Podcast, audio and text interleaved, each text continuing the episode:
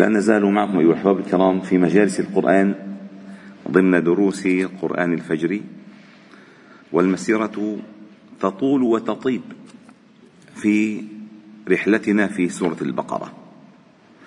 وقد وصلنا إلى قوله تعالى مثل الذين ينفقون أموالهم في سبيل الله كمثل حبة أنبتت سبع سنابل في كل سنبلة مئة حبة. والله يضاعف لمن يشاء والله واسع عليم. هذا بيان من الله تعالى بأهمية النفقة وبأن الله جل جلاله تولى إنماءها ومضاعفتها وزيادة أجرها إلى حد لا يستطيع الإنسان أن يتخيله. إلى حد لا يستطيع الإنسان أن يتخيله. فمثلا تخيل مثلا لو أنفقت أنت درهما. تجده يوم القيامة بالطبيعة سبعمائة درهم. ولكن هناك من يشاء الله أن يضاعف لهم السبعمائة. ما يضاعف, ما يضاعف الحبة؟ يضاعف السبعمائة. إيه لا تستطيع أن تحد المثل لذلك ورد في الحديث أن الإنسان المتصدق بصدقته يجدها كمثل أحد يربيها الله له ينميها له. لأنه يعلم قصده يعلم قصده. ما هو قصده؟ في سبيل الله. فعندما يعلم أن قصده في سبيل الله فينميها الله له بطريقة حتى لا يستطيع أن يحد عقله عقله القيمة التي وصلت إليها. ثم هذا الإغراء لأن هذه الآية فيها إغراء إغراء أنه ادى المضاعفة لمن أنفق درهما في سبيل الله. لذلك الحديث المشهور سبقت درهم مئة ألف درهم. درهم مئة ألف درهم. فالذي يقبله الله تعالى لا تسأل كم هو. والذي لا أقبله الله تعالى يجعله هباء منثورا وإن كان ملء الأرض ذهبا. لا قيمة له. هذه آية تضمنت الإغراء والحث على النفقة المقصود بها وجه الله. ثم أتت المحاذير المحاذير التي قد تسيء إلى المتصدق بصدقته من خلال إساءته إلى المتصدق عليه. تحذير إلى المتصدق بصدقته من خلال إيذائه للمتصدق عليه.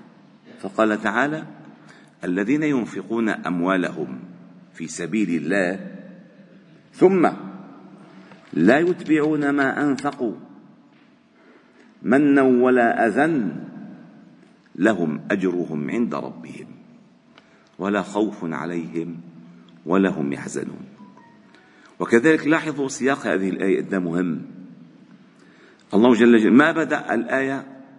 أنه اوعى تمنوا اوعى تأذوا أغرى في الأول الذين ينفقون أموالهم في سبيل الله أتت هذه الآية الجملة معترضة منبئة ومحذرة أنه ولو أنفقت في سبيل الله ثم أتبعت ما أنفقه ما أنفقته بالمن على من تنفق وبالأذى بقولك على من تنفق هذه فيها خطر.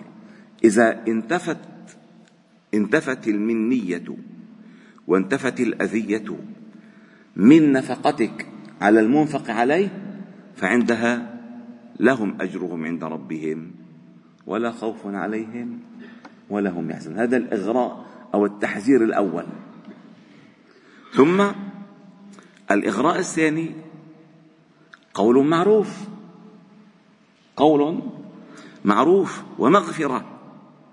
خير من صدقة يتبعها أذى. والله غني حليم. الله جل جلاله غني عن صدقاتنا. وقد يغني الفقراء من غير طريق الأغنياء. فلذلك أن تقول الكلمة المعروفة أي الهينة السمحة الحسنة وأن تعفو عن المسيء إليك خير من صدقة أتبعتها أذى وأتبعتها منا. لذلك ما تنفق سمعني كلمة طيبة.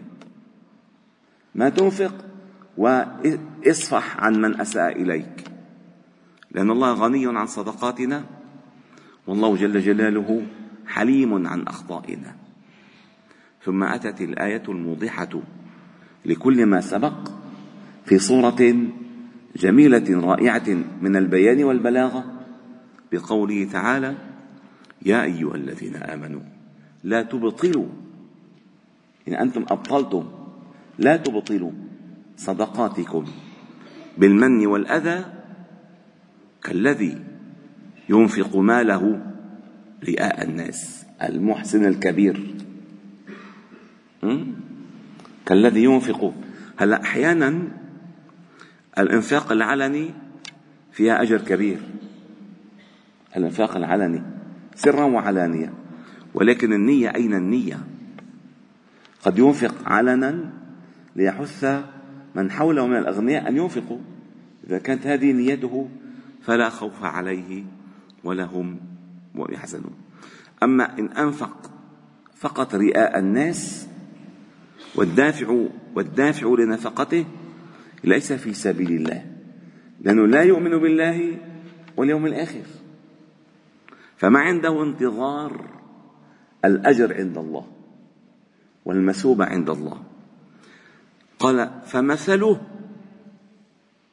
كمثل صفوان.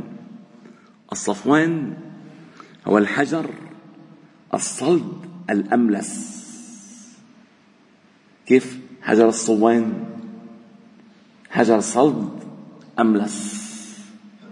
كمثل صفوان عليه تراب. هذا التراب الذي عليه هو هذه الصدقات التي ينفقها منا وأذى ورئاء الناس. من بعيد لملاسة هذا الحجر قد تظنها تلة تلة تستاهل أن تكون آه، مزرعة. ما شاء الله. لك لك التلة حلوة فمثله عليه تراب فأصابه وابل. لما أصابه وابل وكانت الرقيقة كثير السمكة الترابية وأنا بعيد أم بين كبيرة فأزالته كله وعاد كما هو. أصابه وابل فتركه صلدا. لا يقدرون على شيء مما كسبوا أي من الأجر. والله لا يهدي القوم الكافرين. والحمد لله رب العالمين. سبحانه وبحمدك أشهد أن لا إله إلا أنت نستغفرك إليك. صل وسلم وبارك على محمد وعلى آله وأصحابه أجمعين. الحمد لله رب العالمين.